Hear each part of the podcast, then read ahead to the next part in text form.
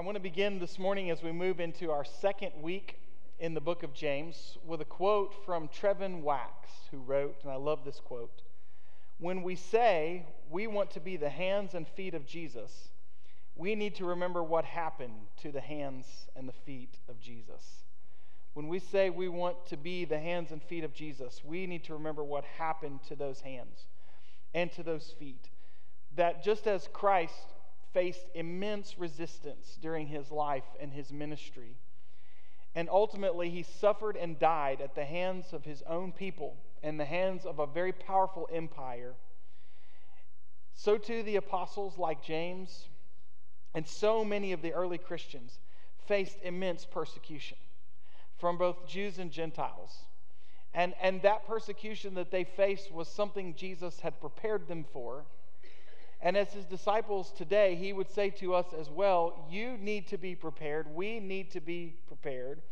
Because to become the hands and feet of Jesus, we may too experience suffering and hardship and trials and pains and persecutions, just as Christ did, and just as so many of our brothers and sisters who have gone before us also faced.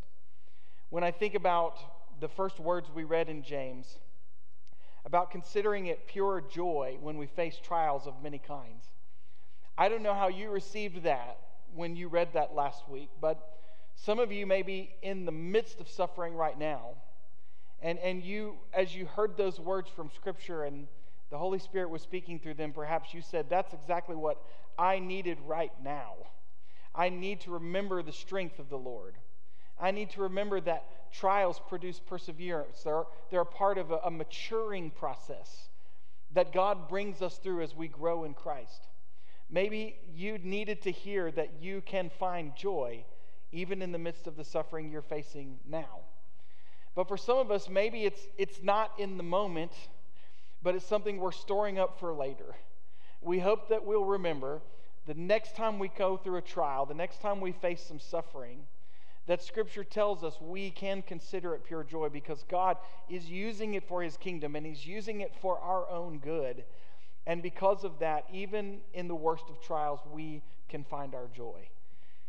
For the first Christians who received these letters, as James sent this letter out, and it was distributed from place to place among Christians who James said were scattered all over the world. They'd been scattered from their homes and they were dispersed out among the nations. Suffering, trials, persecution. This was not a hypothetical for them. This was not theoretical. This was not just thinking out into the future. This might happen. They were in the midst of it in the moment.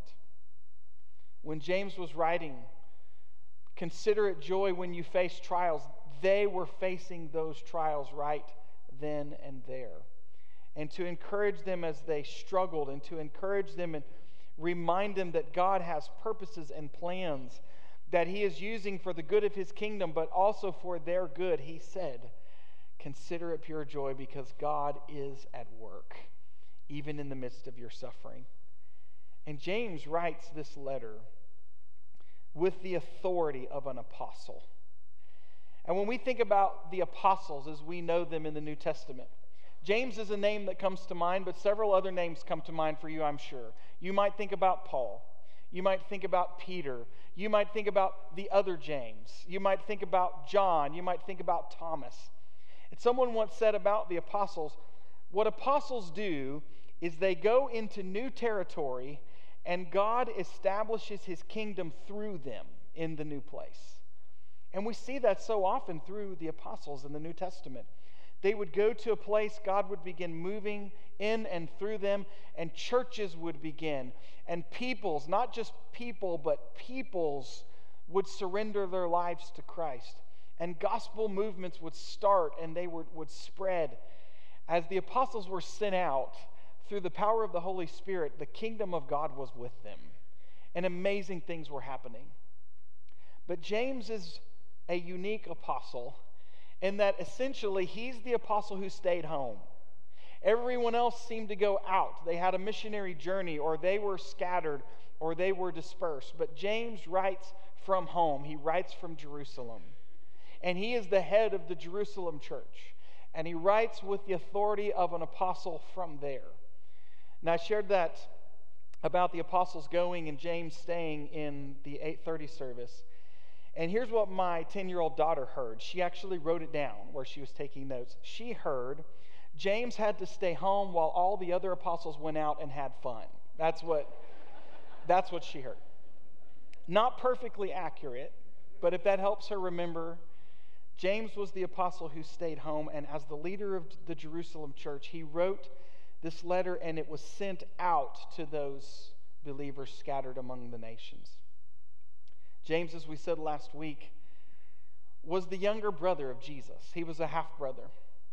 And James, like as far as we can tell, all of Jesus' brothers, did not actually follow Jesus as a disciple during his earthly ministry. At least as far as Scripture records, we don't really see Jesus' brothers stepping into kingdom service until after the resurrection and after Jesus had ascended into heaven. In fact, John chapter 7 records one moment where Jesus' brothers seemed to try to talk him out of what he was doing. Their relationship with him was complicated. And the more that the heat was being turned up on Jesus, you can imagine his family was feeling the heat being turned up on them. And so in John chapter 7, the, the Jesus' brothers are, are, are essentially saying, Brother, I, I said in the early service, bro, and my kids made fun of me for that. Bro, brother, this is headed to a dangerous place. Are you really sure that this is the path that we should walk? But after Jesus died, after Jesus rose from the dead, he appeared to James Paul records this in 1 Corinthians 15. And James was given his commission to be an apostle by Jesus. He was called out, and from that moment forward, James was all in. And he gave all of his life as a disciple. He became an apostle. And church history records that James, like so many of the apostles, died as a martyr. And not only did he die as a martyr, but he died a very, very violent death according to history. He paid the ultimate sacrifice. This is the James writing with that apostolic authority from Jerusalem who's seeking to encourage his brothers and sisters who are in the middle of it, who are facing their own persecution, their own suffering, their own trials. And James, as we said last week, writes in such a practical way that this is what we call New Testament wisdom. It's the how to. How do we practically live out our faith and put into practice the things that the Lord has commanded us and instructed us and modeled for us we should live? One scholar called this section we're talking about today James's opening salvo against wealth. Because he comes back to this topic several times about how godly wisdom teaches us to treat our stuff how godly wisdom teaches us to, to have an attitude towards the things we own and the things we want and the things we desire. And essentially, these first three verses wrap up together this teaching that James will continue later on in the letter that godly wisdom teaches us to hold loosely those things which are soon to pass away, to hold loosely our stuff. To hold loosely our earthly desires and wants and, and our wealth and our success and our status and all the things that, that, that whether from human nature or from culture, we are so driven to pursue. James says godly wisdom teaches us to hold those things loosely. And verse 9 begins with a word of encouragement, specifically to those believers who were struggling with poverty. Perhaps they were already poor, or maybe it was because they'd been dispersed, they'd been kicked out of their homes, and, and they were now living in a new place, in a, in a strange place that they no longer had the resources they once had. And he reminds them from the very beginning what is a consistent teaching of Scripture that God lifts the poor up. And those who are in humble circumstances, when they cry out to Him, God hears them and He is present with them, and He lifts them up. Believers in humble circumstances, verse 9 says, ought to take pride in their high position. I was talking with a group of our teenagers here in our church not long ago, and I'm not going to name any names. But our teenagers, just so you know, anytime I try to speak teenager in a sermon, I get made fun of for it relentlessly. Just as my kids made fun of me for saying bro this morning. And I'm fine with it as long as they can handle me making fun of them once in a while. Okay, so I was in a conversation with a group of our teenagers, and we were looking at a picture of a church. And one of the teenagers said, Oh man, that church is sick. That's what the teenager said. But he meant it as a compliment, okay? So have you picked up on this? The church being sick was a compliment. It's teenager speak for that church is awesome. That church is great. That church is amazing. That church is sick. That's what he said. So, so now you, you might hear that word in a different way if it comes from a teenager. Usually, when we call a church sick, it's not a good thing. And when we read through the New Testament, some of the letters that are sent out by the apostles as the Holy Spirit is writing through them, they actually deal with sickness in churches. They deal with some situations where there are clear signs of unhealth. There are sick churches and there is sickness in churches still today. It's not a good thing. And sometimes we even find scripture dealing with those specific circumstances. James never actually tells us whether or not he's talking about a specific situation. We don't know who he's writing about. We don't know exactly what he's writing about. This may just be general wisdom that the Lord has led him to write. But in any case, he's reminding his brothers and sisters in Christ whether you're poor, whether you're rich, hold those things loosely which are soon to pass away. And listen, in God's economy, the systems and the measures and the rankings that we often use on earth do not apply. We might say it this way when we all get to heaven someday, the systems that human beings have created that give wealth, that give status, that give privilege, that give some people some things and take them away from others, the systems we have, the rankings that, that elevate some over others, they don't apply in the kingdom of God. Because in God's kingdom, all that matters is, are we his children? All that matters is, have, have we surrendered our lives to him? And when we all get to heaven, we will be in his presence together, and that is our reward. So we ought to read verses 9 and 10 together. Believers in humble circumstances ought to take pride in their high position, but the rich should take pride in their humiliation since they will pass away like a wildflower. You know, the, the, the phrase that James uses for those in humble circumstances, we could translate it those who are small people. And, and the, the idea there is from the standpoint of status, from the standpoint of how others look at them or others make them feel. If you feel small in this world, take heart and take pride, because the Lord is one who lifts up those who are poor and humble, and those who remain prideful and put all of their faith and trust in things like wealth, ultimately they will be the ones who are brought down low. This is a consistent theme of Scripture.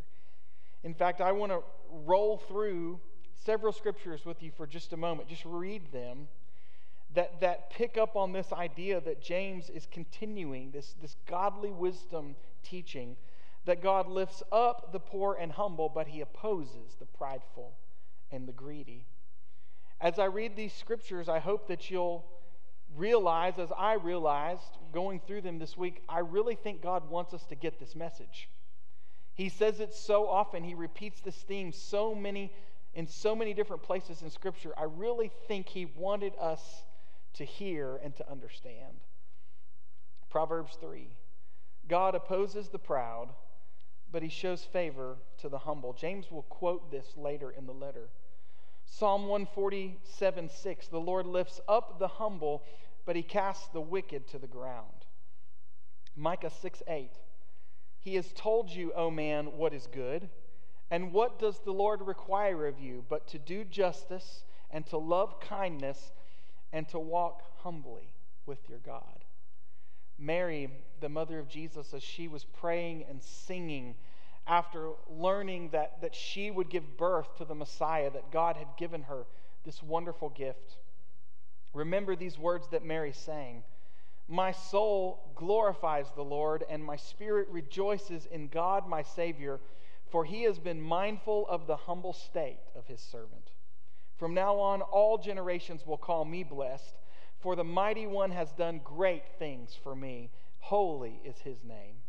His mercy extends to those who fear him from generation to generation.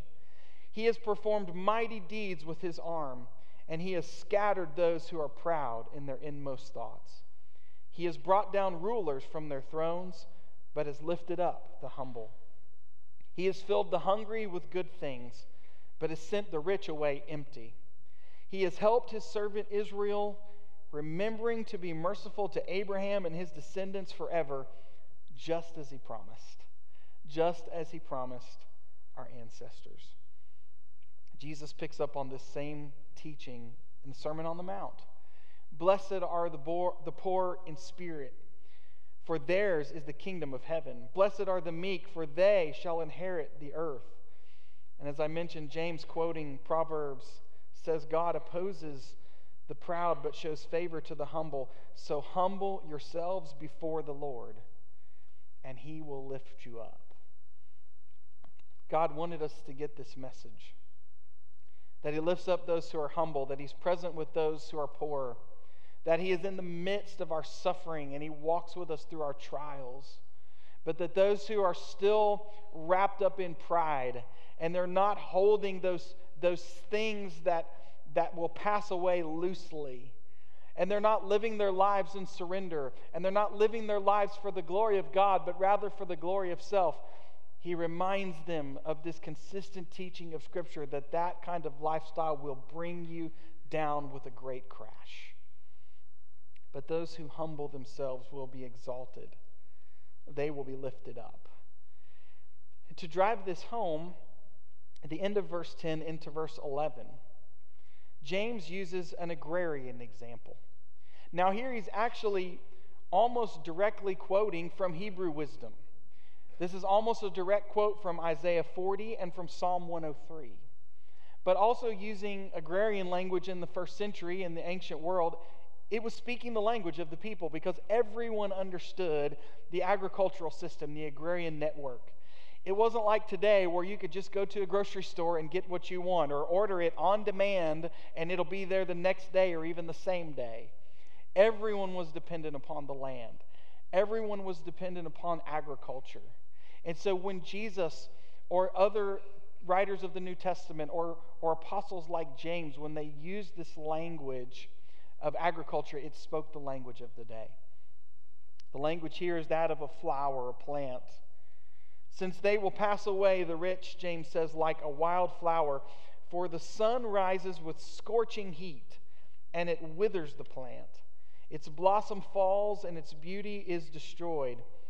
And in the same way, the rich will fade away even while they go about their business.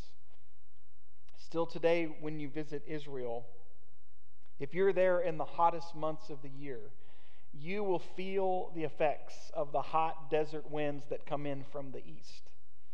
And, and still today, if plants, if vegetation is growing and the roots have not gone down deep, and it's not already strong and producing fruit, that hot desert wind will scorch it, and within minutes, that plant will fade, it will die, its flowers will fall, and it will no longer be useful. In the same way as the hot, scorching desert winds hit Israel, James says, those who put their trust in things like wealth and earthly status will pass away. As one author wrote, life is so uncertain Man is so vulnerable. The externals of life are so perishable. Calamity and disaster may come at any moment. Since that is so, a man is a fool to put all his trust in things like wealth, which he may lose at any moment. But he is wise only if he puts his trust in the things which he cannot lose. This is godly wisdom. It's the kind of wisdom that the Spirit used James to teach us and to remind us of. But godly wisdom given to us in Scripture and in writing is one thing. What's perhaps even more valuable than the written wisdom is the wisdom we see personified in Jesus. When God came to us in flesh, as Jesus Christ walked on the earth, we not only read about wisdom and heard about wisdom, but humanity was able to see perfect godly wisdom put into practice as Jesus lived a perfect life.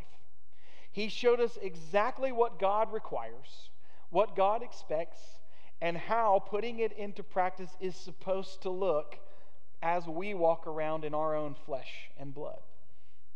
Jesus was perfect wisdom personified. And consider what Paul wrote about Jesus in Philippians 2 that even though Jesus was God in the flesh, even though he is the Son of God, he did not consider equality with God something to be exploited. But instead, what did Jesus do? He humbled himself and he took the form of a servant. Jesus became a servant to all. And Paul says in Philippians, he became so much a servant to us that he humbled himself to the point of death on a cross. And he gave us the one thing we could never obtain on our own forgiveness from sins and salvation through his blood.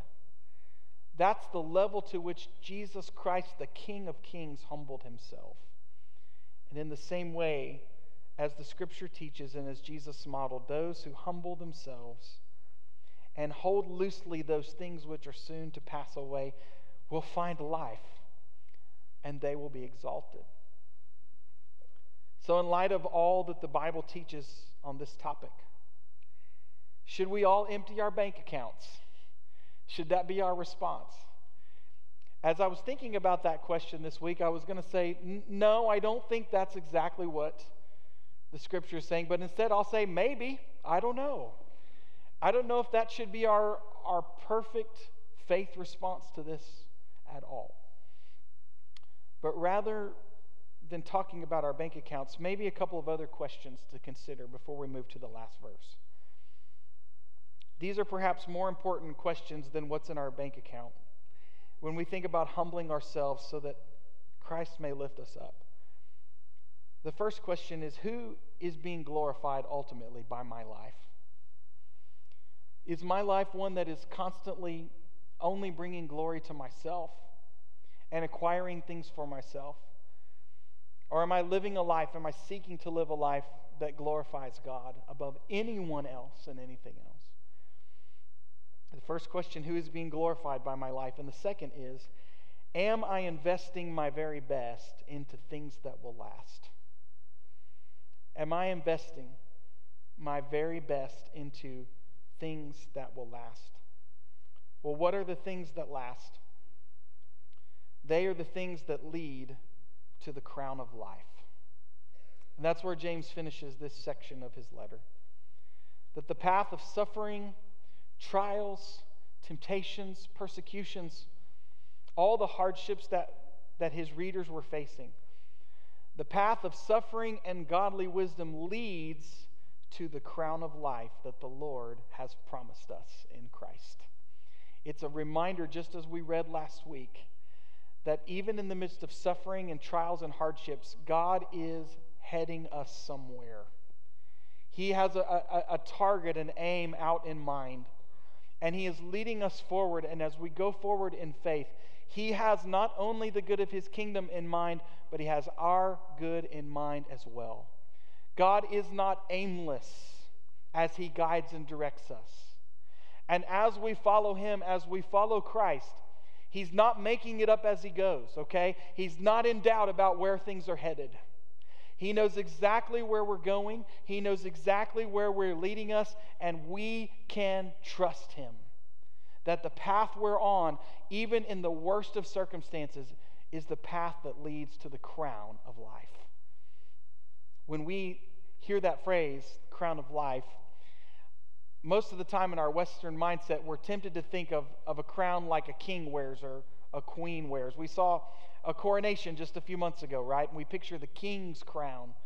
But actually, what, what the word that James uses, and Paul uses this same word in a couple of places, is not the crown of a king or a queen, but it's the victor's laurel crown that is given at the end of running a race and winning the race. The, the path that leads to the crown of life is the one where we will be crowned with a victor's crown. And Jesus will say to us, just as Paul wrote, You have run this race and finished well. Here is the crown of life that's promised to those who believe. It is a crown of victory. And listen to me because this is so important. There is only one way that we can receive the crown of victory, and it's through the victory that Christ has won for us, right? We can't run this race without him. We'll never be able to run this race faster than he did or better than he did. Christ has already won the victory. He has already finished the race perfectly and become the perfect sacrifice for us. So, the only way we wear the victor's crown is if we share in his victory and we say that Jesus Christ is Lord.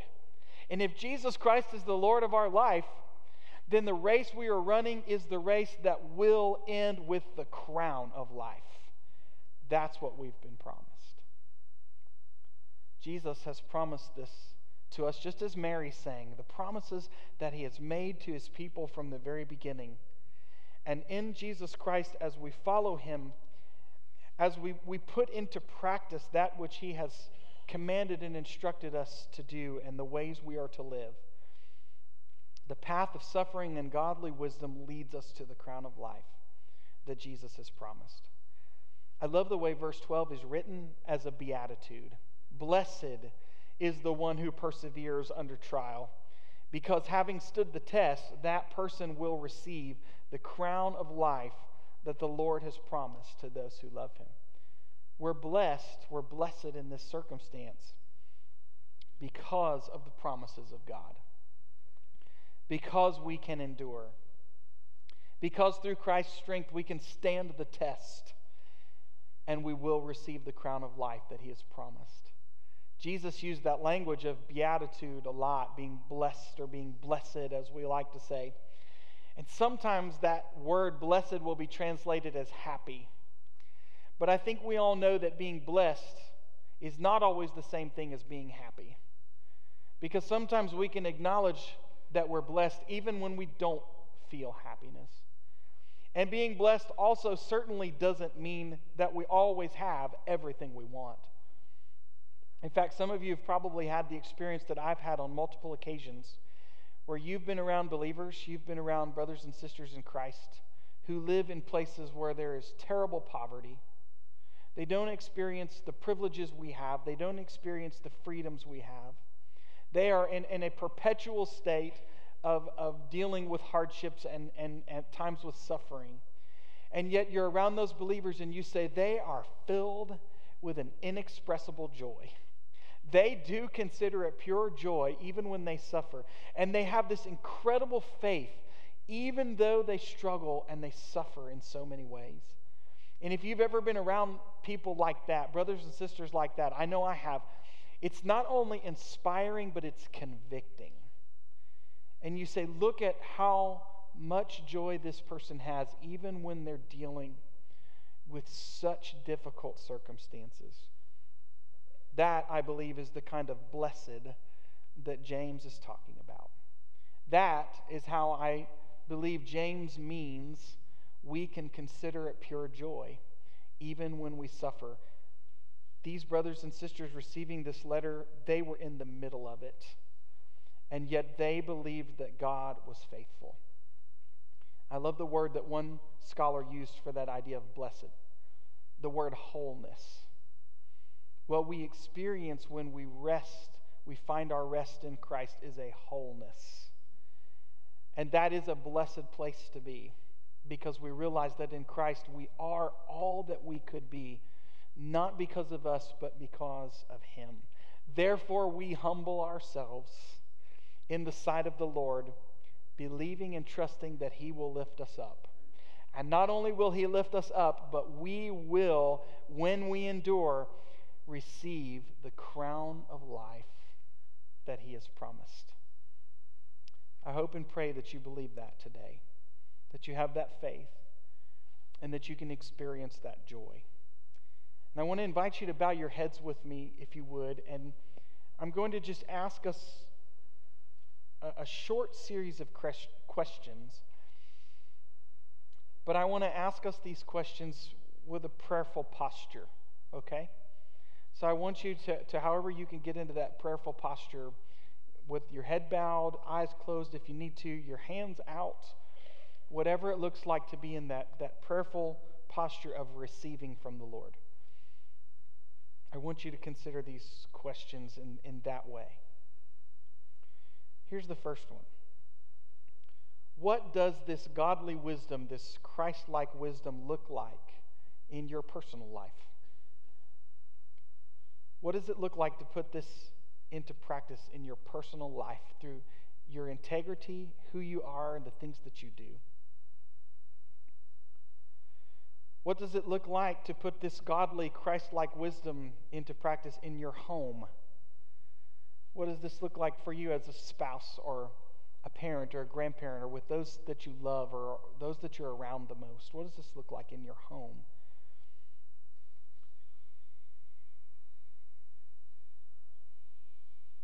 What does it look like to put this kind of godly, Christ like wisdom into practice in your job, in, the, in your workplace? What does it look like to put this godly, Christ like wisdom into practice in your daily activities and the things that you do on a regular basis? What does it look like in how you serve? What does it look like in how you give? When we say we want to be the hands and feet of Jesus, we need to remember what happened to the hands and feet of Jesus. And even better than wisdom literature, and wisdom in, in, in written word is the wisdom personified in Jesus Christ that we can see. So, what does it look like to put these things into practice with Christ as your example? Jesus modeled for us how to live, and he gave his life so that we could be free from sin and live this way. And he also gave us the Holy Spirit so that through the power of the Holy Spirit, we might put this godly wisdom into practice. Lord, I pray today for each and every one of us that what we've heard, that what we've understood, that what you've spoken to our hearts would be that which becomes a part of our lives, who we are, the attitudes in, with which we, we carry ourselves, the ways in which we treat our neighbor. Lord, I pray that you would help us to see today what it looks like to surrender even further all of our hearts, all of our lives, that we would love you as our God with heart, soul, mind, and strength, and through that love, love our neighbor as ourselves.